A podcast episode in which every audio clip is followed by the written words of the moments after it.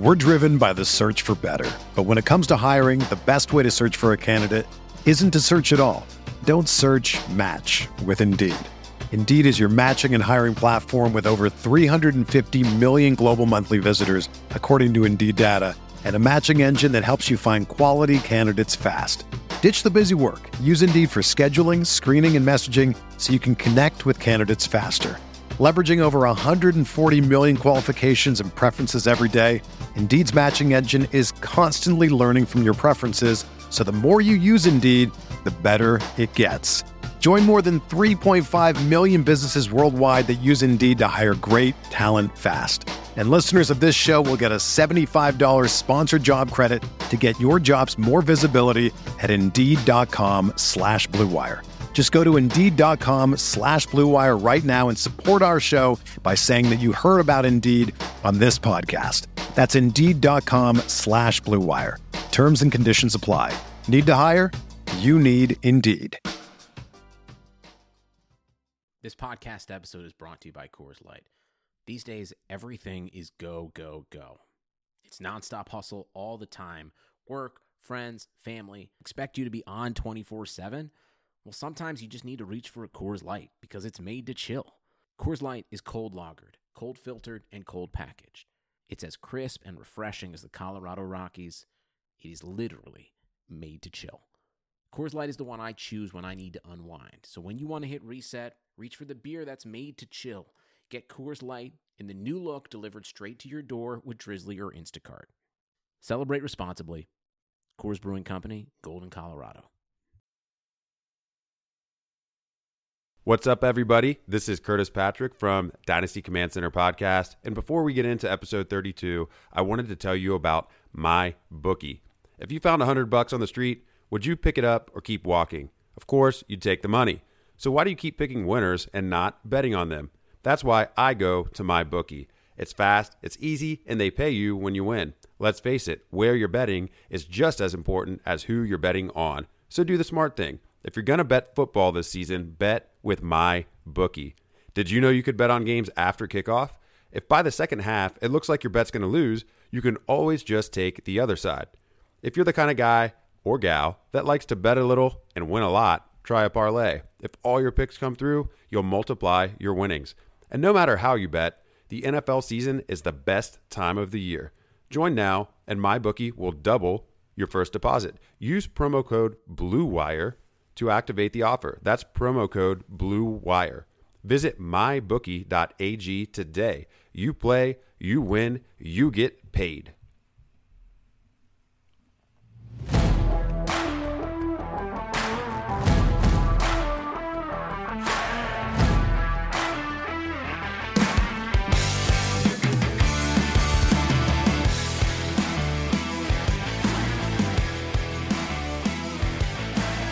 Welcome to another edition of the Dynasty Command Center podcast, home of the biggest edge in Dynasty Fantasy Football. My name is still Travis May, and I am the devy coordinator at RotoViz, and I'm joined again by Curtis Patrick, who is the Dynasty coordinator at RotoViz. And Curtis, I can't believe it, we're already what two weeks into the NFL season. Uh, I'm basically an eighth of the way done with football. I don't even want to think about that right now, but uh, lots have, has changed in terms of what we think of these players in just a short amount of time. And so I want to talk about this week some surprise studs and surprise duds uh, through the first two weeks of the season to help uh, all of our listeners and frankly uh, ourselves kind of gauge what just happened and what to expect out of these surprise stars moving forward. And really, just what kind of dud players we really need to not give up on, and maybe some players that we should just finally throw in the towel on as well. Uh, so, going to take a long look at a few different specific situations that uh, have recently apparently changed completely, and, and really just want to jump in. We'll be talking about with the the Chiefs. We'll be talking about with the Steelers. Obviously, lots going to change right there with Big Ben being out. Lots to get uh, get out right there. But before we do, Curtis, I think a, w- a word from uh, Yahoo is is in order. Yeah, I just want to remind listeners of the $500,000 baller. It's $10 entry fee this week, 10 minute or 10% management fee, 150 max entries, and a flat payout structure. Uh, Travis, I am trying to decide which Kansas City Chief receiver to play in that contest this week because uh, just like we're trying to figure out in Dynasty, I mean, from week to week, these Patrick Mahomes receivers uh, can can pop, and and finding out which one it's going to be is key to winning your Dynasty matchup, you know, or or winning big bucks and, and DFS. So. Um, Let's see what do, what do you have stat wise on on Sammy Watkins from the NFL Stat Explorer. Well, the NFL Stat Explorer tells me that Sammy is still the guy to trust uh, at wide receiver for the Chiefs. Obviously, he saw a major drop off in fantasy points, but he's still rocking a wide receiver one opportunity rating right now. If you look at his targets, his his uh, receptions, receiving yards, uh, basically every stat across the board, he is a wide receiver one. Uh, and obviously, that first game kind of blowing up uh, his fantasy points over expected per game uh, was a little bit bloated as well. Um, if we were going to project some kind of growth, uh, even beyond his average right now, we'd want to see some kind of lower fantasy points over expected per game. Uh, but I think right now he's he's tracking uh, wide receiver one type of type of opportunity. I, I don't think that we should value him that way in dynasty. Just calling him wide receiver one right now because eventually Tyreek Hill is going to come back. But in the short term, I'm confidently plugging him in more so, obviously, than in my opinion, obviously than Mecole Hardman or Demarcus Robinson. I think the real discussion is be- between Robinson and Hardman. But are, are, you disagreeing there at all? No, I think with Sammy, the other you know kind of context you have to remember is you know he had that six for forty nine and no touchdown line in week two, but he still had thirteen targets.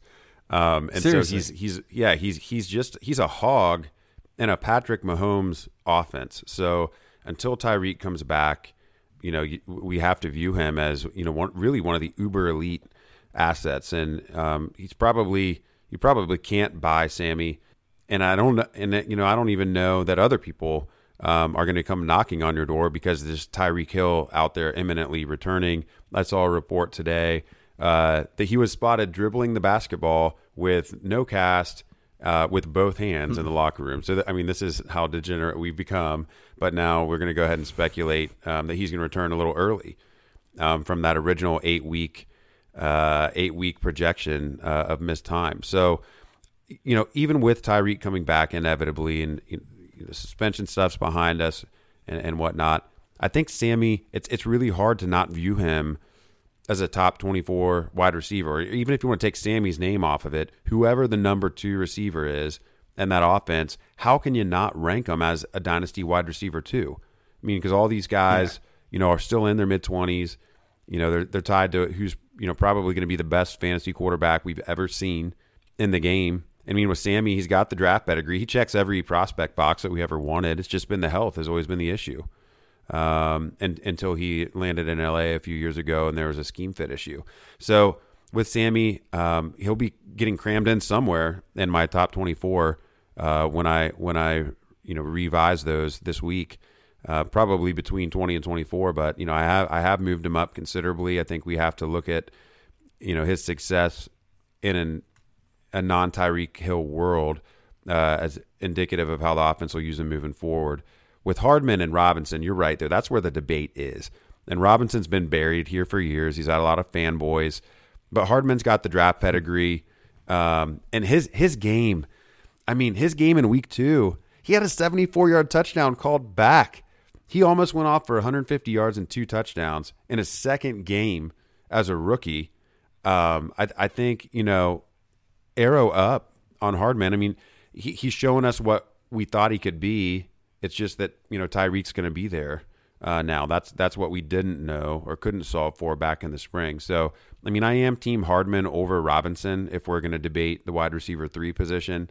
You know, I, I don't know really what else to say about that. Hardman, I think, still um, deserves you know a late late first round rookie pick equivalent in terms of value. You know, he probably belongs somewhere between 80 and 100 in your dynasty rankings, maybe 80 to 110 uh, overall is a good spot for him. Um, and, and really, the only excuse not to do that would be you're a firm believer in Demarcus Robinson and want to stick him up there. I mean, we've got three Saint or uh, I almost said the St. Louis Rams. Man, this is ridiculous.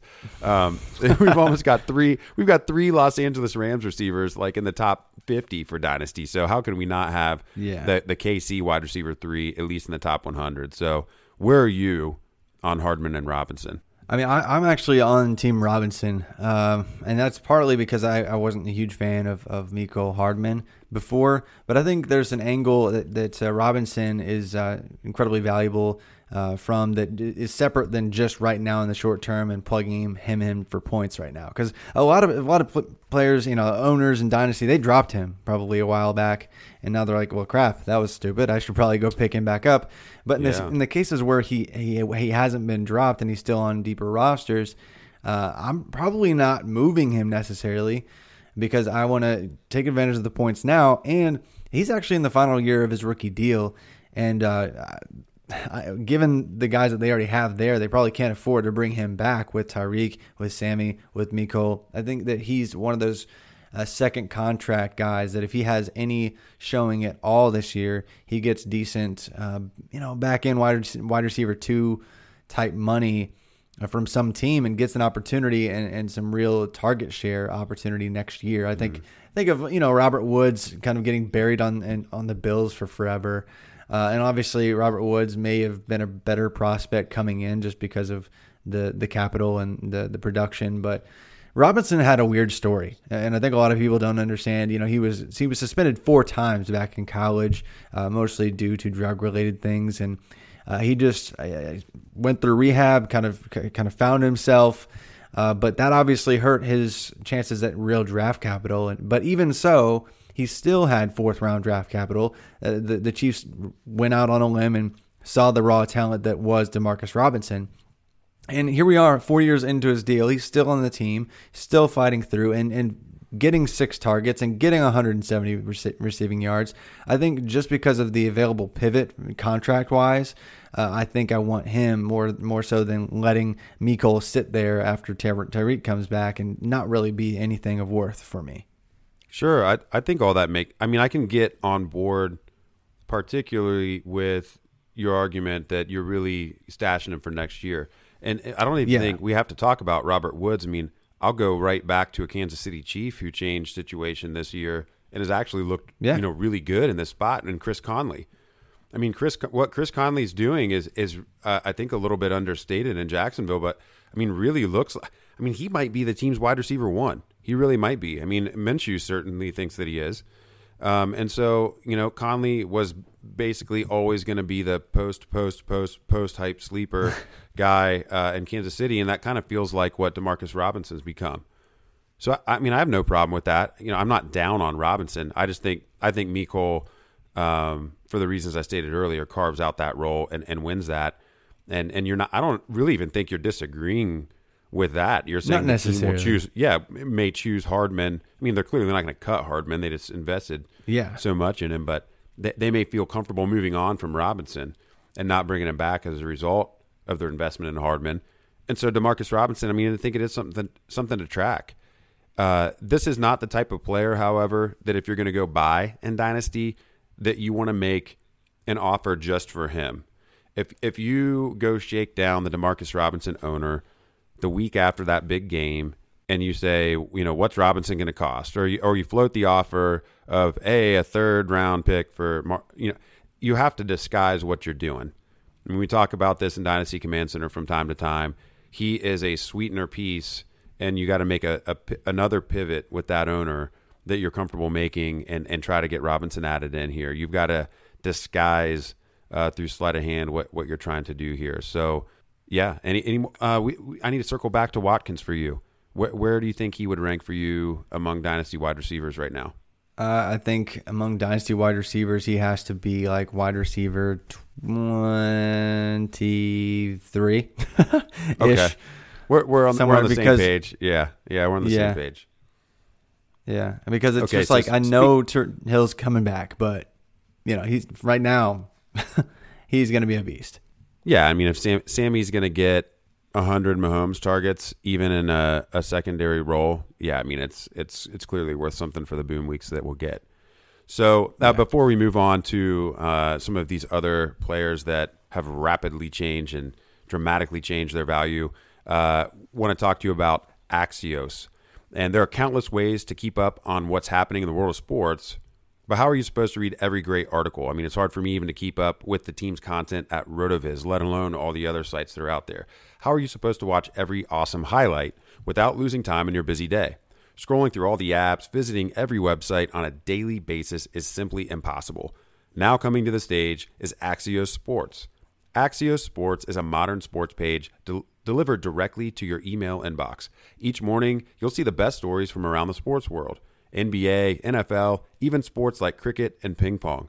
The email newsletter highlights the most important stats and trends, giving you the ability to stay informed. And it's super simple to sign up sports.axios.com. Axios Sports is clean, crisp, and gives you everything you need to know. Read it in five minutes in the elevator or discover a deep dive article while you're on the train to work. Not only will you be caught up, you'll be the cool kid sharing an amazing link with your friends and coworkers. Join the 100,000 sports fans who get caught up on the day before it even begins. And best of all, there's no paywall, no subscription fee, nothing. This is free, curated sports content delivered directly to you. Do yourself and your time a favor. Sign up for the Axios Sports newsletter for free at sports.axios.com. Seriously, we subscribe to it and it makes us feel more informed without spending time clicking through websites, apps, and social media platforms. Again, try for free at sports.axios.com. So we talked about the Chiefs, and uh, that that that looks like a lot of fun with Mahomes and being a, just the, the crazy monster passer that he is. But I want to talk about a less sexy offense uh, with a much less sexy quarterback. Blasphemy. Uh, the Bengals. I know we. Blasphemy. Don't say the Bengals Sorry, aren't sexy. you know, really? Okay? Don't Come say the Bengals man. aren't sexy. Come on, dude. Let's be real. Andy Dalton, Patrick Mahomes. Who you want? Man, if his nickname's the Red Rifle. Man, he's he's firing shots. Okay. This is this is a Okay. this is a new his- age Cincinnati garbage time offense, and we love it for fantasy. Okay, but whatever. Can, can we. Go can we come up with, a better better nickname for Pat- Patrick Mahomes than the Red Rifle? Then can we just make that make make that up right now? Do you have any idea? like I don't even know. I don't. I don't. Isn't We've got to we've like got to do King? something. We, Didn't I see we a can brainstorm later, I guess. But oh, Mahomes Lizard- is like the Lizard yeah, King, That's way better than Red Rifle. Yeah, that's way better than Red Rifle. Let's be real. Lizard King versus nah, nah. That's Yeah. no no competition. But I digress. John Ross. We talked about him some. Obviously, he looks more. Uh, he looks much more than just a deep threat. Uh, his speed is definitely showing off. I mean, when he runs away from the, the entire defense, when he probably should have been downed, you know, 40 yards before his long touchdown, uh, that's impressive. But I was looking at the NFL Stat Explorer again this week at John Ross, trying to understand what the heck he is. Uh, we just talked about him recently, but he's not actually seeing a bunch of just deep targets. Like, you know, like uh, Ted Ginn, like that type of role. uh, I heard people trying to compare him to Ted Ginn uh, a a while back, and even some this past week. He's just a deep ball guy. I mean, he, he wasn't on the throw that set up the field goal just a week ago with Drew Brees uh, to win the game, but for the most part, he's just a deep deep threat guy. But John Ross is actually 49th right now in air yards per target. So he's clearly doing more underneath, which that actually makes sense because he did a lot of underneath stuff as well and succeeded at Washington. So we shouldn't be surprised when he just burns somebody in the short area because of his unbelievable quickness and speed. Uh, just to be able to provide that that quick separation. I think that's showing up quite a bit. But when you look across the board, he's receiving yards, total touchdowns, uh, PPR points, PPR per game, fantasy points over expected per game. He's top five in a lot of statistics right now. Uh, that that you're right. Okay, you're right, Curtis. That, that doesn't seem very boring to me. But uh, are are you? I mean, last week we we talked about taking him over AJ Green. Are you taking him over Tyler Boyd too? I'm I'm not going to do that yet. Um, but but I think these guys look like the long term one A, you know, one and one A in Cincinnati. Um, they they do have complementary skill sets. Um, I think Boyd can be more of the the possession receiver. Not that he's only a possession receiver. I mean, Boyd is certainly capable of big plays, but Ross is is the electricity in the offense. And I mean, we've we've got to talk about specifically where he's at in some of these stats because I mean, if, if this stuff holds up, I mean Ross Ross is looking like a potential league winner. Um, it, like literally a potential league winner and dynasty, you know, exhumed from the deep crevices of your dynasty bench. I mean, this is just crazy. not so, not a good excuse. Not a good enough excuse to use the word crevices, but go ahead. All right, so uh, hey, tied for through two weeks, tied for 13th in the NFL with 20 targets, first in the NFL with 270 receiving yards, first in the NFL with three receiving touchdowns, second in the NFL at 24 and a half yards per catch, third in the NFL with 146 yards after catch. I mean, Ross, um, I, I you, there's nothing else to say. I mean, he, this guy's just been a revelation um, through two games, and so um, you know he's getting wide receiver two treatment from a target perspective, and he's being highly efficient with with those targets. You know, he's always been a, a touchdown threat. It was like the only thing that he could do in his first two years uh, in the NFL, and I think Zac Taylor has simply just you know figured out how to use this guy. I've, I posted uh, on my Twitter timeline uh, a couple days ago. It must have been after the, uh, the games on Sunday. Um, an overlay of uh, the Tyler Boyd's route uh, routes run and John Ross, Ross's routes run, and I mean they literally could not be more complementary of each other. And so I mean I think Zac Taylor knows exactly what he wants these guys to do. Andy Dalton has been able to find them, and I, how how is John Ross not in your? I mean, how is he not a dynasty wide receiver three? I mean, it's difficult. Last week we talked about moving him, moving him into the back end of, of the top 50 at the position. But I mean, now, okay, so now we're two years removed on both of these guys. Who do you want, John Ross or Mike Williams? Oh my gosh. I, it's a t- the fact that I, you're even saying, "Oh my gosh," that's everything we need to yeah. know. It's a it's No, a coin flip now, isn't it? It's a coin flip, and that is that is where this guy's risen. And if I asked anyone a couple weeks ago, "Where's Mike Williams?" I mean, he he was essentially a consensus dynasty wide receiver three, low end, but consensus dynasty wide receiver three, top thirty six, between thirty and thirty six for most people in the industry. John Ross has to be looked at and considered like in the same thought, same breath as Mike Williams now through two weeks. I mean, so Yeah, that, that's where he's gone. that. Yeah, that's that's where he's gone. And so, you know, congratulations, you have hit the patient, uh, patient dynasty owner lottery if you held on to him th- through three years. I mean, this this is why you don't give up on guys with draft pedigree, uh, or even because of a bad situation this early into their career, because situations change, quarterbacks change, coaches change, roles change. He's a top ten pick. So And he's a roster um, saver too. Yeah, I, I, I don't know what he else was, to if he was on your roster, you you, you, you could have thought, oh, I guess I'm punting this year, and then you started John Ross, and then look what happened.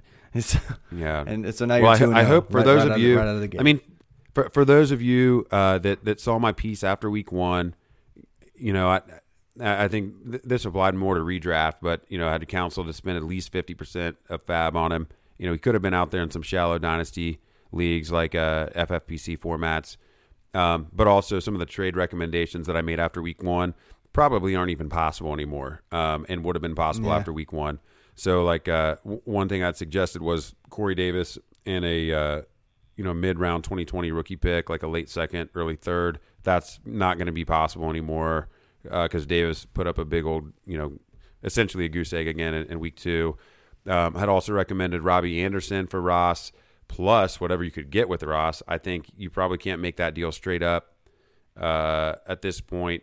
So yeah, I mean I, the buy window on Ross for now.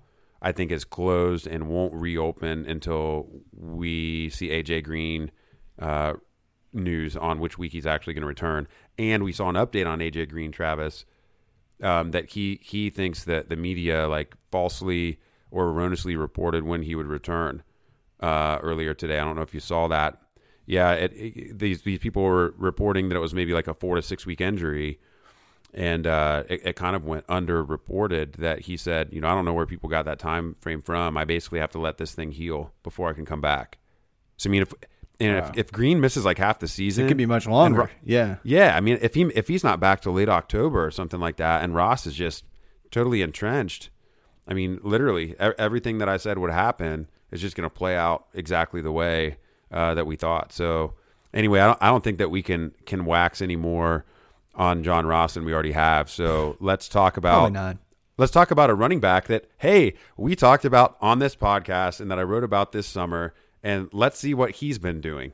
I mean, we pretty much talked about this. I feel like we talked about Austin Ekeler at least a half a dozen times on, on, on several shows, just because. I mean, his his game logs using another tool that RotoViz has. I mean, looking at his game logs, uh, even with a healthy Melvin Gordon, it was just like, uh, guys, his ADP is way too low. By the way, like, I, I feel like you and I both kind of like banged that drum for a long time, and then all of a sudden, Melvin Gordon's like, hey, I'm not showing up, and and people still didn't overcorrect or, or just correct at all because they thought, oh, surely no, Melvin Gordon, come on, just you don't have leverage. You're going to come back, and I don't know when he's going to come back. Uh, we can get into that, but I think it's it's mostly speculation at this point. But his what he's done is is much even even more impressive in some ways than what Melvin Gordon was doing. I mean, he's not killing it in the yards per carry category, but neither did Melvin Gordon. But as as far as being a receiving threat, as far as being a top uh, rushing opportunity type player, um, and really just being incredibly efficient given his elite athleticism that, that I think some people forget about. Uh, he's showing out to be a running back one in a running back one opportunity. And really, once Melvin Gordon even comes back, he's still going to be a flex flex worthy type play. I think every single week, and there's there's a large sample of that being the case. So I, am having trouble really pricing Ekeler because I don't think he, you know, whenever Melvin Gordon comes back, I think that the ceiling is absolutely killed, but he's still valuable. So where are you slotting him in your ranks right now? Is he like a running back two right now for you, just as far as dynasty value goes? Um, yeah, I mean, like how many running backs do you really want to own in dynasty right now? Like that you feel comfortable owning? Like there's there's really not that many. Uh, like uh, the the Four. range. yeah, I mean the range of outcomes on where these guys are going to be valued in 2020 is just crazy for pretty much all of them. And, you know, where I take offense or, or want to take my little victory lap on Ekeler, it isn't even with the people that said hmm. they think Gordon would come back. You know, if your argument was that you thought Gordon would come back, I take issue with that because, as we noted from the RotoViz Game Splits app, Ekeler paced for 192 PPR points even when Gordon played last year. Like, he was scoring 12 PPR when Gordon played. So he already should have been valued as a back end, you know, dynasty running back too. And yeah. you know, the, the ones that killed me are the ones that said, "Well, Justin Jackson, Justin Jackson is going to be the guy." Justin Jackson wasn't the guy last year when this exact situation played out and Melvin Gordon sat out. And I told you Austin Ekeler was going to get the lion's share of the carries, lion's share of the touches, and that's exactly what's happened. I mean, if you have Austin Ekeler on your team, you're probably in first place in your league, or at least tied for it. I mean, I'd be surprised if you're not 2 0. Austin Ekeler's second in the NFL, not among running backs, second in the NFL in yards after catch, Travis. He has got 165 yards after catch through two games. And it's not like it was all in one deal. He had a, he has a long reception of 55 mm-hmm. yards. It's not like it's buoyed by some crazy 98 yard reception. And so if Melvin Gordon yeah. comes back, you know, I don't care that he's been training in San Diego. If he comes back and plays uh, for the Chargers, they're not going to just slot him into 25 touches in his first game. It's not going to no happen. I mean, Dallas no has way. used kid gloves on Ezekiel Elliott, who's much been much more capable of of handling large uh, touch volume in his career than Melvin Gordon. So, you know, if if you don't think Austin Ekeler ha- is going to protect the role that he's earned so far, you know, last year, and then you know reinforced his value this year, I mean, I think you're crazy. I mean, Austin Austin Ekeler's still going to be producing at a low end RB two pace, even if Gordon comes back and and you know reprises the role that we've seen in years past. And I still don't think it's outside the range of possible outcomes that Gordon does get moved. You know, if if they yeah. can if they if they can trade him, um, and the you know the new deal isn't part of the trade, um, he could still get moved. I mean, we've seen so many injuries already. They could be they could become that confident in Austin Ekeler that they just want to be rid of the headache. So yeah, to answer your All right, question, so I got a question. Yeah. All right, so uh, let's. I think we should just look at some of these guys that are probably ranked over him by a lot of people, but where he slots in right now. If he's a running back too for you, he's not like in the you know the Nick Chubb, James Conner, Le'Veon Bell, Dalvin Cook. He's not up there, but like with with like Aaron Jones, Aaron Jones or Austin Ekeler for you, like moving forward with ranks. Uh, same tier at worst. Same tier at worst. Yeah, yeah, and that, that's where I am. But I think it's. I don't think I- you could think trade one for the. I don't think you could trade one for the other. I mean, I think people would be Yeah, like, "Why is this trade in my inbox?" Yeah, Yeah, uh, yeah, but like I, I think guys like even like Marlon Mack, like would you take Mack clearly Ekeler. over? Ekeler. I'll take Ekeler Okay. over Mack. I'll take see, Ekeler, Ekeler over Yeah. Sony Michel. I mean, those are the oh, types. Oh yeah, of, I, those I are the types absolutely of guys that I kind want. of crazy, but I I mean, basically, insert name of game script sensitive fantasy running back without a receiving role, and I want Austin Ekeler over him. Yep. No, that, and that that shouldn't even be a debate.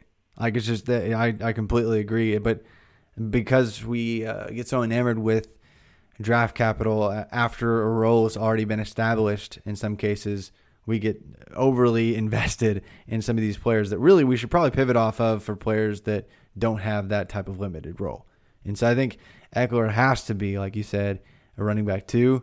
Uh, even if Melvin Gordon comes back, that that's really not a hot take at all anymore, uh, especially in this running back landscape that we have right now. Because no one, no one uh, offers a safe value outside like the top 12, maybe 13, 14 running backs. So it, it, it quickly becomes uh, a questionable uh, mess after that range. So If, if- hey, let, let me ask you a question. Yeah. If if Melvin Gordon gets traded next week, where's Austin Ekeler rank for you?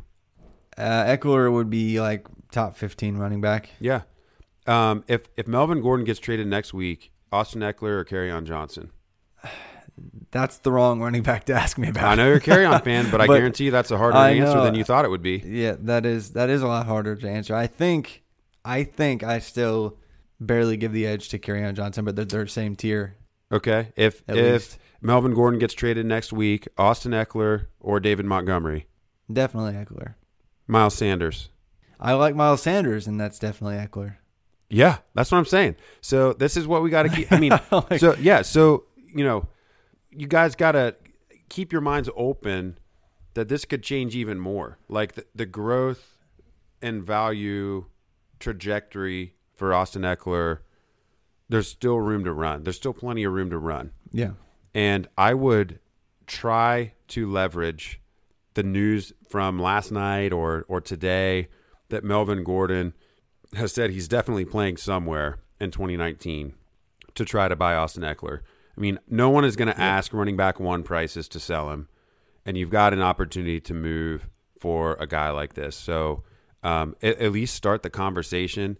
I mean, especially if his owner is in rebuild mode, um, and you can move. You know, you can move picks, or if you've got you know a plethora of wide receivers that you can you know transition into Ekeler. He's a guy that you're going to be able to get some production from in any circumstance uh, at an RB two level or, or better moving forward. So let's do some rapid fire on a couple guys. Um, Devin Singletary. So Yeah. I, I think he's exceeded expectations through two weeks, man. Yeah, oh, absolutely. I mean, and, and it's funny, like they were posturing, like he was, oh yeah, uh, Frank Gore's our, our starting running back or whatever. And then when when they're both healthy, Singletary outsnapped him like two to one, like over two to one when they were healthy. So if if Singletary is healthy, and he will be healthy at some point, uh, I think he will take over that role, and he will be the back to own uh, for the Bills if there is one. Uh, so I think that that's a no brainer to me, and uh, I think he, he slots in. I think I had some people asking about like what he is, what he is in pick value. I mean, is he like late first or Devin Singletary for you? Uh, 2020. I mean, I'll t- I'll take a 2020 first over Singletary. Okay, early second. Yeah, I mean, I, I think it, I would take him over an early. I'd take him over an early second. I just think that the the trade val the future trade value of that 2020 pick, like in three months, it's just more than what I can see Singletary realistically doing. Like I, I think in a best case scenario, he's not. He's still not going to be a fantasy running back one.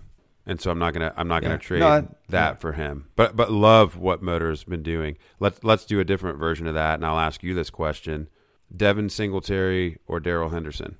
Devin Singletary. Wow, yeah, just in two weeks. And I mean, I think this summer you were. I mean, I know Hendo was not. You know, he wasn't one of your top two guys, but still a guy that you liked. Um, and Yeah, so um, you know, and, I think Henderson, there's some schematic issues for him. Yeah, uh, with I the mean, Rams, he- but that's probably he's not involved. I mean, he's not involved at all. Um, and we're at a Yeah. point with Henderson where we almost need to see an injury. And so I think it's reasonable to have the debate now, uh, which means a, a, a lot for me. I'm still going to be Team Henderson over Singletary just because I think when they get the chance, Henderson's upside is greater. Um, yeah. totally understand the argument for Singletary, though, especially with the nature of the running back position. And I mean, production now is just worth so much more, um, you know, when we're in season. Okay, another running back Uh, yeah. way down the list Raheem Mostert. 49ers back to own like- and target short term, or is he complete fade for you? You know, I, uh, former Boilermaker. I want to root for the guy, but he's got to be a complete fade. If Hey. uh, But the, the, he, the uh, only time former Boilermaker deserves to be in any player's profile on this show is a couple years from now when we're talking about Rondale Moore. Otherwise, we don't need to be talking about former Boilermakers on this show. Yeah, uh, you know, it, it's it's Rondale Moore is is amazing. I could talk about him for like an entire podcast. Uh, he's he's going to be a, a future former Boilermaker that just absolutely annihilates it. But yeah, I, I- I think that I don't really know that there's any 49ers running back that I really want to be confident in this year, just because it's just it's it's too much of a mess. There's there's too many moving pieces week to week. Like ju- uh, just with the touchdown example, like Je- Jeffrey Wilson, who didn't even he was you know he was a healthy scratch a week before, and then he shows up and get and, and just takes the touchdown away. So I, I'm just fading that entire group. Are you are you right there with me in, in regard to all 49ers backs? Yeah, I don't, I don't think that you go and buy any of them. I think if you're a Matt Breida owner, you're super happy. Um, but Tevin Coleman's supposed to be back, I think, week six. That's only going to make this even more complicated. Yeah, I- I'm just really not interested. I, none of them are none of them are buys. You know, if, if Mostert's out there on your waiver wire, sure. I mean, pick him up on the off chance that he that he's something. If Wilson's out there, pick him up. I mean, not in a 20. I wouldn't do it in a 20 player roster situation, but 25 or more, go get him. Um, Kyle Shanahan did hint that Jeffrey Wilson might become the red zone back moving forward, which I, or or goal line back rather, and that would be really interesting. Um, would make him, you know, kind of just a dart throw by week fill in guy if we think he's a, a, good bet for a touchdown. But yeah, just really not, really not interested uh, with any of these guys. Here's a guy that we are interested in the newest member of our Dynasty tight end top five, Mark Andrews. Mark Andrews, man. Is there is there like a more exciting first couple weeks? I mean, he's on the short list of like players that if you're writing a book about the 2019 NFL season so far, like Mark Andrews is in in the first chapter of that book. Like he and and really the whole Ravens Yep. offense, right? We could probably do a whole pod on the Ravens offense. Uh, and we're going to talk about one of those other players, at least one of their other player in this podcast. But Yeah, we could make uh, like a like a fun like Friends type sitcom with just the Ravens Ravens offense. I think we, that would be incredible. Oh man, uh, yeah. Okay, so run down a, a couple key Mark Andrews stats, but I mean, takeaway here, guys. Um, I, I, legitimately, he's he's my number five dynasty tight end now. Like I, I've seen enough. Oh, I mean, it- what I mean, both week both weeks so far, he's got eight catches, over hundred yards, and a touchdown. Like at the touchdown uh, at the touchdown position, at the tight end position, he you know he he does he plays the touchdown position, not the tight end position. Like he's just gonna score like every single week. Uh, the the sample size of attempts from Lamar Jackson obviously isn't through the roof, uh, and we'll probably get to that. But Mark Andrews, he's top 10 in virtually every statistic that you can be for the tight end position right now. I mean, in targets, he's fourth. In receptions, he's second. Receiving yards, he's first. Total touchdowns, first. Air yards, fourth. I mean, it's just all down the line, he's absolutely killing it. Uh, I, I don't know why we're super surprised, uh, given his role in dominating production in college, and uh, the 47 year old tight end that was selected for some reason before him. Uh, that wasn't really going to be an obstacle. So it's just obviously at this point he is a top five dynasty tight end with top three type upside. Um, so for me, uh, it's impossible, impossible to trade for him right now. Um, but just a fantastic player to to hold and enjoy. But if you want to sell him for a top five tight end type price to upgrade another position, I think you can definitely do it. Even though it's only two weeks, I think you can definitely sell him for a king's ransom right now. Yeah, I, I just don't I just don't like it. I, I get it, and you probably could, but we like owning the dominators at the onesie position. Yeah, uh, and, oh, and so yeah, I I think you know Scott Barrett, friend of the podcast. I mean, he he is now projecting that he thinks Mark Andrews could could break the PFF record for yards per route run for tight ends this year. I mean that that's I mean he was in on the Ravens offense as well. I uh, want to give credit where credit is due uh, this offseason, maybe beating the drum harder for those guys than anyone else I'm aware of. And uh, uh, I mean, this is confirmation bias on you know what uh, we, we thought what might happen. Want to want to throw a little shout out to the everybody Vance now crowd. Vance McDonald scored two touchdowns in week two. two touchdowns in week two, man. Like a, that's that's a career game for Vance, man. I love it.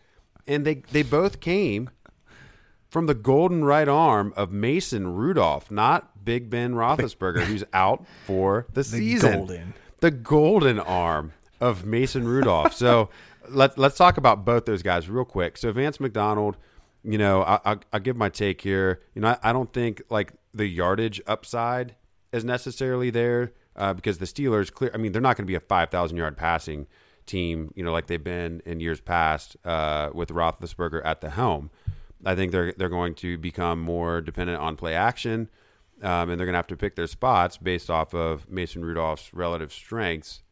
But the fact that he went to Vance McDonald in the ten zone twice, you know, coming off the bench, I do think is interesting. I mean, both of those touchdowns, and I think the the first one was an eight yard pass, second one was a three yard pass. So right down around the goal line, the team struggled to run the ball this year. So uh, and he and, and McDonald got seven targets in the game. I mean, he only had 38 yards, but he got seven targets and he caught all seven. So I mean, I still think there's plenty of room. I mean, if you're projecting Vance McDonald to be a, a tight end one this year, I don't think that dream's dead. You know, I think the idea that he's going to be an eight or nine hundred yard receiver is probably dead. But I don't see why he can't still catch 60 balls and be a threat for eight plus touchdowns. Um, so you know, that's my take on Vance. Let me know what you think about Vance and can you know can Mason Rudolph um, have some value uh, in a, in a single QB league? Obviously, any starter has value in a super flex league, but do you think you could see spot starting Rudolph in single QB? I think so. I, I, mean, he's once you get outside of the the elite options like Mark Andrews, uh, you're looking at a bunch of guys who are probably touchdown dependent that aren't going to put up crazy yardage totals for the most part. Uh, and so I think he's in that that big tier. Um, I think it would be kind of silly given uh, who they have there to compete with for targets to really say he's not going to have a significant role, especially when they're getting close. But I do want to speak into just Rudolph's inexperience at, at just using and utilizing that position. Uh, I think obviously Oklahoma State hasn't been an offense in college football to really take advantage of the tight end position because they haven't had a bunch of studs. They did have Blake Jarwin, who people like to talk about now that he's on the Cowboys. But Rudolph, I mean, he he loaded up loaded up the wide receiver stats and really avoided the position for the most part uh, throughout his college career. I mean, hit James Washington all the time, and we we can get to that here shortly. But um, I, I'm concerned about the just yard to yard, like cha- moving the chains. Like his floor is going to be kind of gross if he doesn't get in the end zone. I think most weeks. Obviously, he he had the seven, seven this week, but I don't know how about I don't know how many targets he's going to have, uh, just week to week with Juju, with with Jay Wash, with probably James a little bit more James Car- Conner sprinkled in there.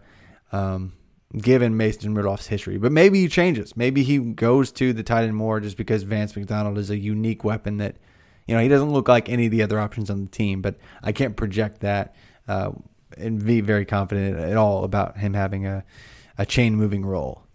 Okay, yeah, I, th- I, think I think that that's fair, um, and I think that Vance really only needs what five targets a game to be a back end tight end one. I mean, eighty targets for the year if you yeah. get there. So yeah, yeah, I think you know again it's setting a low bar, and there's not much difference between tight end ten and tight end sixteen. I, I think we're saying we. I, I think we can agree where we could probably agree. Let Let's try this statement. You know, Vance's possible 2019 top five tight end upside. I think we're both going to say the ship has sailed there, but not invaluable in fantasy or dynasty at this point.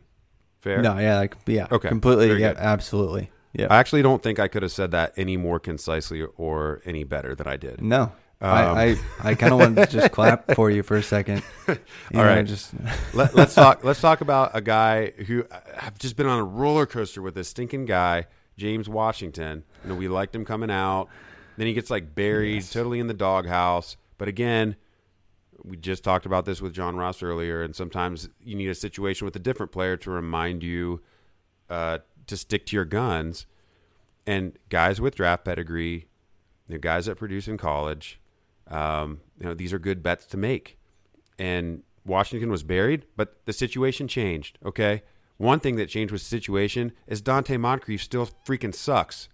Okay, like he's dead. You can cut. You can cut him. Cut Donte Moncrief. Moncut. Get yeah, get him off your roster. He's seriously, he's terrible. Get him out of there. I apologize for ever speaking his name on this podcast, but he's dead. So this is James Washington or Diontae Johnson now at this point. And guess who has the inside track all of a sudden at the wide receiver two for the Steelers? It's James Oh. MFN Washington. And that's because Heck yeah. Mason Rudolph was his college quarterback, Travis. So tell us about their college connection. Man, I don't know. I, I was trying to find some data on like college to pro tandems and like wh- who's ever really had that opportunity and and the the number of receptions that, that guys connected on even while they were in college. I was just trying to find any any numbers. I'll let you know if I find something. I'm not sure how many qu- college quarterbacks connected more with college wide receivers than these two guys. I mean, James Washington took 226 college receptions for nearly 20 yards per reception because he was an absolute monster of a deep threat. And on over 200 of his 226 receptions, they came from Mason Rudolph. These guys, uh, I mean, they, they just had an amazing chemistry uh, at Oklahoma State, and that's clearly that already showed up. I think on one specific target, James Washington just knew exactly where to sit down in the zone and, and knew exactly when and where Mason Rudolph was going to throw the ball. I think that we're going to see a lot of that moving forward. Uh, just a week ago, uh, James Washington had really almost more air yards unfulfilled than anyone across the league. I think he, he could see that similar opportunity uptick this week with his favorite quarterback and favorite wide receiver back at him with Mason Rudolph, targeting him at least seven times and maybe seven times a week moving forward. Yeah, man, I'm gonna retweet that. I saw that video that you posted. I'm gonna retweet it from the at Dynasty Command handle um, after we're done recording the show because I do think it was a great example of Washington seeing where the hole in that coverage was going to be and anticipating, you know, how the quarterback was going to read it. And so, you know, a little sneak peek at what we might see moving forward. Um, so yeah, uh, we love we love James Washington again, evidently, and it's Yeah. because of Mason Rudolph. Who would have thought um, that we'd you know be uttering those words? So, all right, Travis. Speaking of being unfulfilled, guys are terrible at taking care of their health. Whether it's a knee injury, bad back, or something worse, guys are usually more comfortable rubbing some dirt on it than seeing a doctor. I'm even guilty of it myself. Well, the same can be true for erectile dysfunction. Studies show 70% of guys who experience ED don't get treated for it. Thankfully, Roman created an easy way to chat with a doctor online. With Roman, you can get medical care for ED, if appropriate, from the comfort and privacy of your own home. You can handle everything online in a convenient, discreet manner. Getting started is simple. Just go to getroman.com slash bluewire and complete an online visit. If your doctor decides treatment would be appropriate, they can prescribe genuine medication that can be delivered in discreet packaging right to your door with free two-day shipping. Guys, go to the doctor. Erectile dysfunction can be tough to tackle, just like Derrick Henry, but it's really important to get it checked out. With Roman, it's easy to connect with a doctor. Just go to getroman.com slash bluewire to get a free online visit and free two-day shipping. That's getroman.com slash bluewire for a free visit to get started. Getroman.com slash bluewire.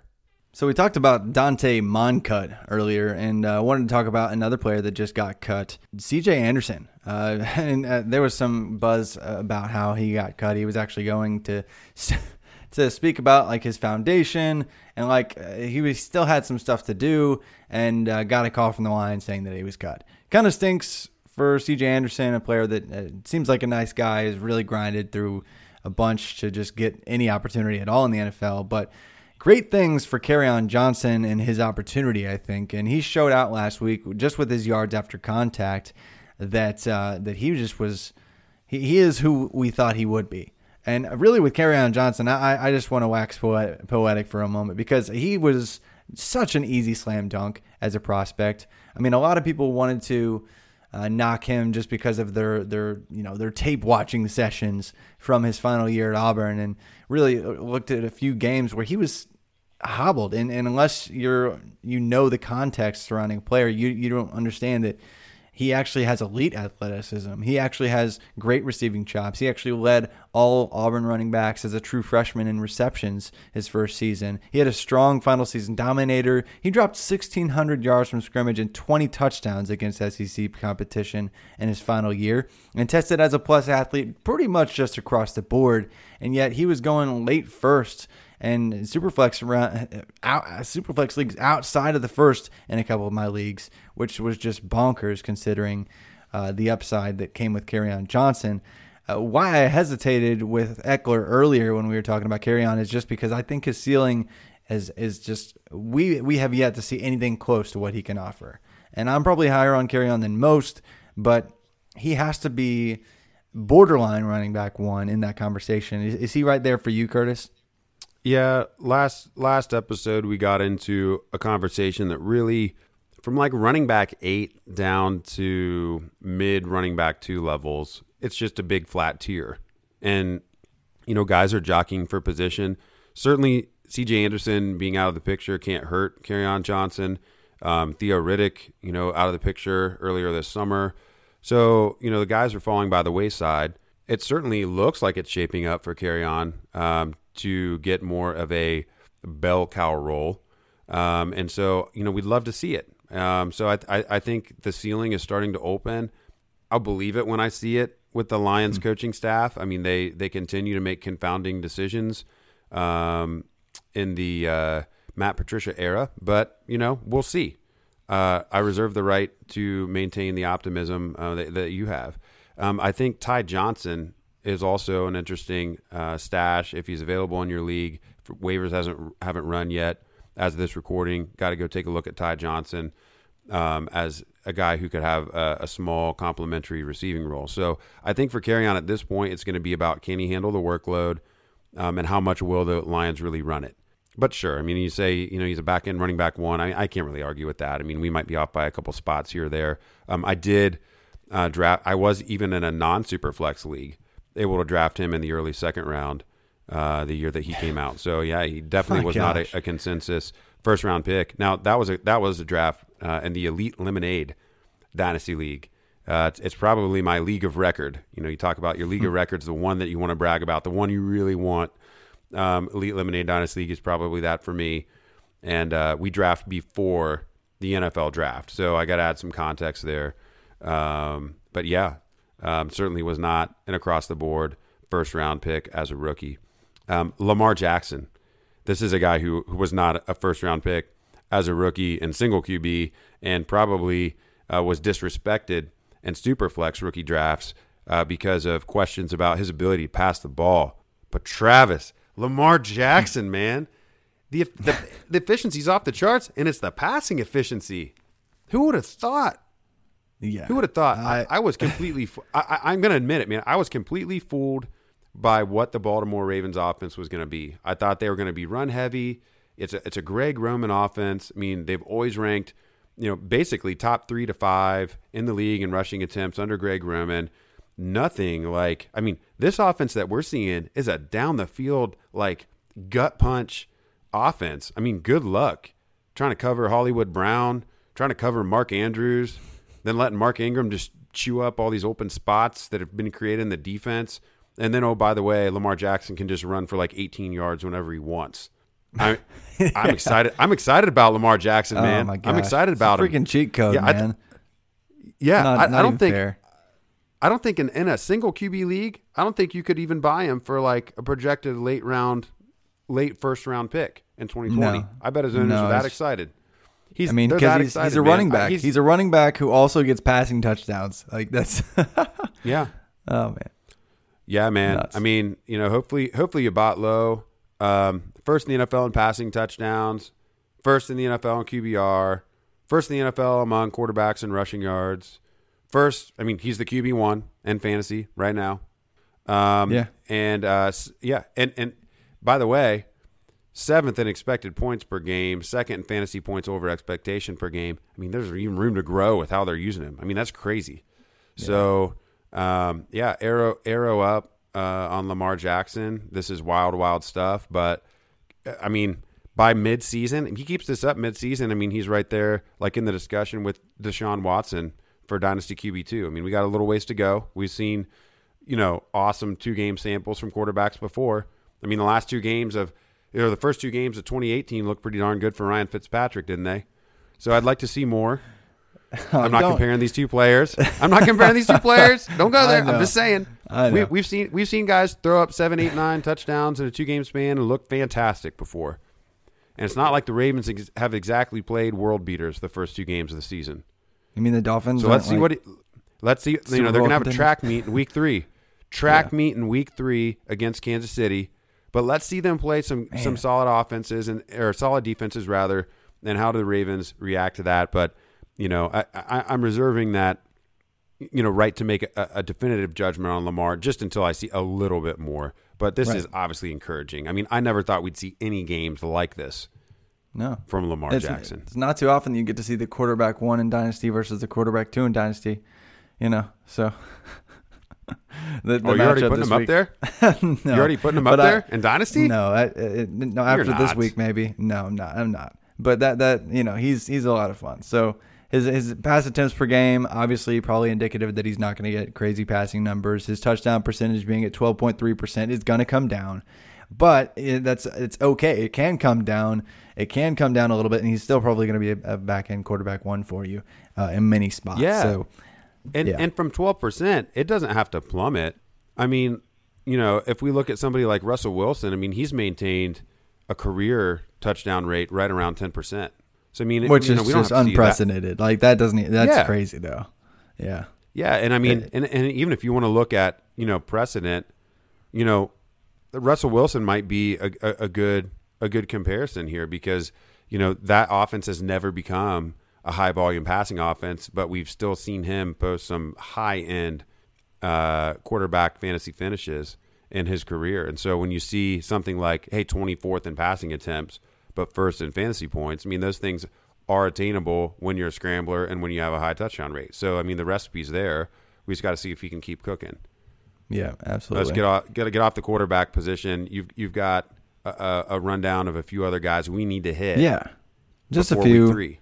Because we you know we've been talking about guys that are amazing and have been doing incredible things uh, and should continue to do so but we i mean there are four duds we probably need to address right now Stefon diggs juju smith-schuster damien williams joe mixon guys that you know we wanted to be more uh, we we were saying sell Damien Williams a while back. Probably should have sold a long time ago, and now really still isn't the time to, time to sell. But but Diggs, I mean, right now if you look at his percentage of air yards, he, he's getting about fifty percent of the air yards for the Vikings right now. So he's going to pop off with a huge week here soon with more than just one big play, um, because he's still the go-to option there. Uh, and is the future for that franchise at the wide receiver position. So right now, I mean, I regardless of what, even if he has another down week this week, even if he has two more down weeks in a row, I don't, I don't really care because I know I trust the opportunity in the direction that he's going. Uh, are you that confident in, in Diggs as well? It's not a question of talent, but it is a question of situation. And as long as Minnesota is running the ball like they are with Dalvin Cook, Yeah, I mean, what's their what's their incentive to funnel 149 targets to Stefon Diggs like they did in 2018? I mean, I'm concerned about volume. Is my main concern here. It's not a concern of talent. I'm honestly a little concerned with Kirk Cousins in this offense. I mean, let's give him more than two weeks uh, to produce um, and, and, and, you know hold out there a little bit because we've seen him be, you know, a, from a fantasy perspective anyway, a quarterback that can can prop up receivers and and even put up some good stats himself. But yeah, I am concerned about Stefon Diggs' uh, potential volume in this offense. As long as the you know Minnesota is playing in tight games, I mean, or winning I mean, Kirk Cousins, I mean, he's not going to throw the ball 35, 40 times a game. I mean, that's not going to happen. They're playing slow. They're letting Dalvin Cook, you know, find the seam and, and the big run. I mean, Diggs has nine targets through two games. He had two targets in a 28 to 12 win in week one against Atlanta and was highly inefficient, you know, in week two against Green Bay. Now, there was a second touchdown that was called back. Uh, and so we, you know, again, context matters. If we're, we're not going to just look at this 149 one line and freak out. Mm-hmm. But I think he's harder to project, man. Like I, I don't think you can, you know, I think coming into the season, you know, he's a high end dynasty wide receiver too, and you're probably looking at him on your team. Like even if he was your your wide receiver one on your squad, you're still probably feeling okay about that. I mean, I think he's like he's like a high variance guy now. Like he's like in this offense, he's like a DeSean Jackson. Like he's gonna have blow up weeks, and he's gonna have, you know, two thirty seven zero lines. Like that's just what it is. I think that's what it is for 2019.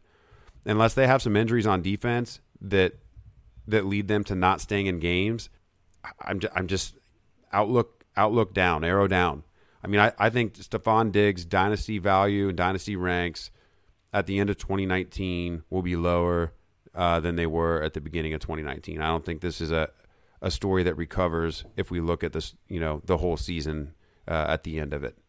My thing is there just has to be some regression to the mean for the offense as a whole. Like they're on pace for like 330 pass attempts on the season. Last year the Titans threw the ball I think 470 something. It was just shy of 480 pass attempts, which is like 30 pass attempts per game and that's and that's low for NFL standards. So they're not going to be like two and a half, three times, you know, uh, uh, two two and a half or three standard deviations away from a normal mean of, of passing offense. That that's not going to maintain itself. In fact, I mean, they only threw the ball like ten times the first week. They actually threw the ball thirty times last week.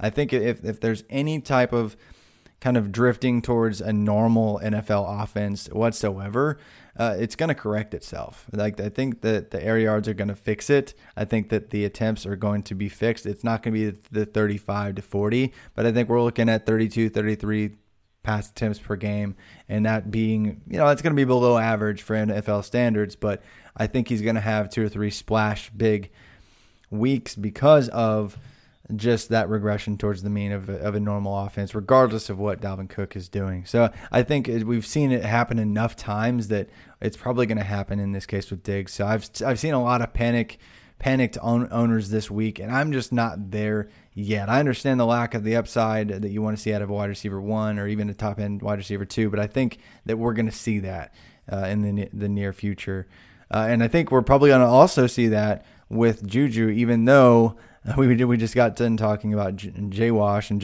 well, James Washington. That is, uh, I think we really can't necessarily just go crazy and panic with Juju right now. Although his air yards per target's not looking great. It's like barely top sixty. He's like barely a wide receiver two in targets per game.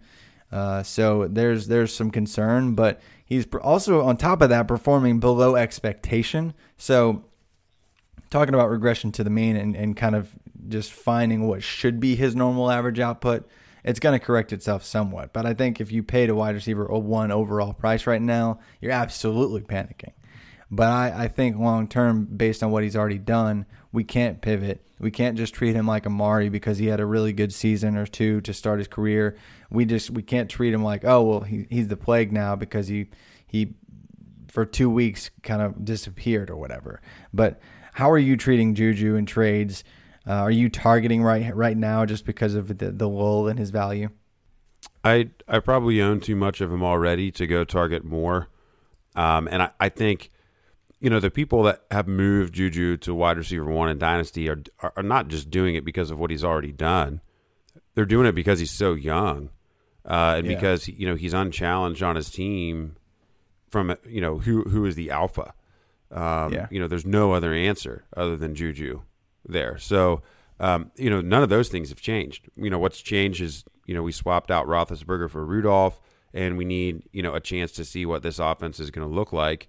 You know, and, and I think what happened with, with Roethlisberger leading up to this point, if you want to look at, you know, the depth of target for, for Juju and his production, I mean, if Ben's elbow was bothering him that bad, I mean, isn't it fair to question anything that happened in the passing game until you know he comes out? And uh, you know, Rudolph, I, I think funneled something like twenty seven percent of the targets uh, of his pass attempts to Juju after he came into that game. You know, if Juju gets twenty seven, you know, percent of the targets in, in Pittsburgh moving forward, you know, he's going to be fine regardless of what their passing volume is. Um, Yeah. So I, I'm okay. I'm okay with that. Um, I think the Steelers will still pass the ball.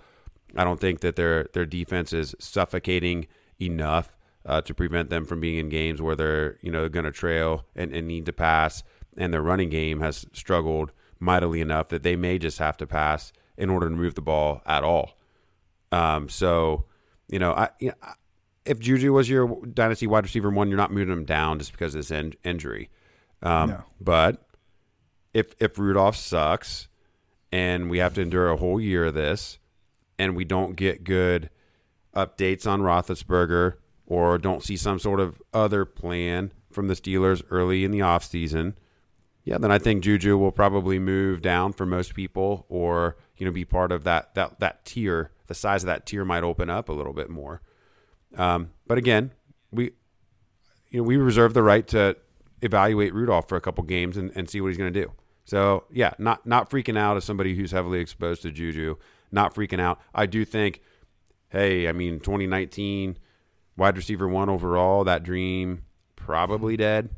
Yeah. Um, even just off of the relative lack of strength of his first two performances, regardless of how good he is with Rudolph moving forward, you know, having those two games that he just had probably hurts him. Um, Damien Williams, dead or not dead? Um, I to me he's dead. I mean, he was kind of. I was like, he, he's gonna decrease in value, right? I mean, this is gonna happen, and he's going to be replaced. This type of running back doesn't really stick. Um, he had a really productive end to last season. There was a bunch of coach speak that made it sound like he was going to get an opportunity. It's cool. Hope you used it to sell high. Uh, this is not hindsight speaking. This is what we well, what I've been saying all, off season. Uh, and now LeSean McCoy is there, and he's better at literally everything, even if Damien Williams is healthy. So, um, yeah, he's dead for me. Yep, Damien Williams back in May. Uh, I, I wrote on him as my biggest fade in the fifth round of Dynasty startups. We've been in lockstep on this the whole time. Um, any utility that he would have had would have been for 2019 only. Um, and it just doesn't look like the team's going to be able to run the ball uh, the way that they were. And it's more crowded, as you said. So, um, you know, uh, the, the dreams of him, you know, being a dynasty running back one and smashing um, this year uh, and having some like value that could be preserved. Um, those dreams have probably um, danced down the river, never to return. But if he has another bad game in week three, I mean, he's almost going to be at a point where he would have seen enough value loss to become like an interesting throw-in trade target because uh, he, you know, he could, you know, I think the overcorrection can be really drastic with guys like this who move up so rapidly without a lot to support it. Um, you know, the the yo-yo can be harsh to them. So don't be surprised, you know, after next week or after week week four if we're saying that maybe he's a sneaky target for some utility uh, later on in the season. Yeah, possibly, but for me, probably not. But but one more guy, one more guy. Joe Mixon's averaging a, an impressive like one and a half yards per carry right now. Um, not not great, Bob. Not great. Uh, but uh, is there actually a buy low window to take advantage of, or are you concerned, Curtis? If you buy Joe Mixon low, you're buying him for 2020. That's the thing. I mean, this Bengals line is an atrocity to offensive lines. Um, it's not going to improve this year. So, um, you know, there's going to be times where he rips off a big play and and props up his his stat line that way. But anything he's going to have to do is going to be on his own accord. And with the success that the Bengals are having throwing the ball, uh, at the intermediate and downfield levels, that's really the way that their offense is running. And so, unless the team gets more creative with how they're involving Mixon in the receiving game, uh, this I mean, he doesn't look like a guy that's going to have preserved value as a, a, dynasty running back one by the end of the year. I just mm. It, it, would it would be a shock. And I mean, and, and look over the course of his career, he's had some you know a handful, uh, six or seven games come to mind um, where he's really popped, and beyond that, just he, he's kind of had uh, struggles as as a fantasy producer. So, um, yeah, I, I think if he if you're going to buy him low, it's it's for a rebuilder or a team where you're just so strong that you can move, you know, some some guys who are producing now and and let you know Mixon have a spot on your on your bench even uh, because of the strength of your other guys that you have available. But you know, if if on the on the other hand, if if your competitor and Mixon was your running back one, and you know you were a team that was running back heavy, and and you're not being propped up by you know a Kelce at tight end or a Mahomes at quarterback, and, and you know the strength of your onesie positions isn't there. I mean, you, you probably need to go running back shopping, and and Mixon yeah. might not even be the guy that you sell in order to get that upgrade, depending on your trade partner. So, um, just a little quick exercise uh, to to end this podcast, but um, would let's do a little. Would you pay? Would you pay a one twenty twenty first to move from Joe Mixon to Dalvin Cook? Yeah, probably.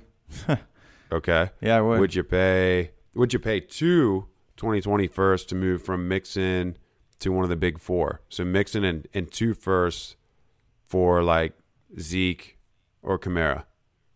Uh, probably not, but that's probably just a discussion about the 2020 class more so than it is Mixon. Okay, so that, so there's a couple things buried in there then. So Cook is moving up closer to that yes, top four for you. To that tier. Mm-hmm. And uh, okay, and so Mixon is worth more than one 2020 first to you still. Um, yeah. is the other thing that that tells me. So yep. Um, okay, so I mean, again, he's he's sandwiched in that like running back 8 to running back 16 17 window and he might be trending down toward the bottom of that um, you know between now and the end of the year based on the Cincinnati Bengals situation. Yeah, I'd say that's pretty pretty safe. Uh, but I I'm not moving off of him right now. It's really kind of hard to, and uh, I am looking to buy if someone's looking to panic. but that's about all I I have to say on that, and that's about all the time we have for this episode episode episode. But uh, anyway, I hope this was really helpful. Week two is a, a wrap. We're already moving through the NFL season like crazy. Hopefully, this was helpful. Lots of players, lots of information. If you have any questions on this podcast, please do find me and Curtis on Twitter. Uh, you can find Curtis at cpatricknfl. I'm Travis May at FF underscore Travis M. But thanks again for joining us for another Dynasty Command Center podcast. And until next time, keep living that Dynasty life.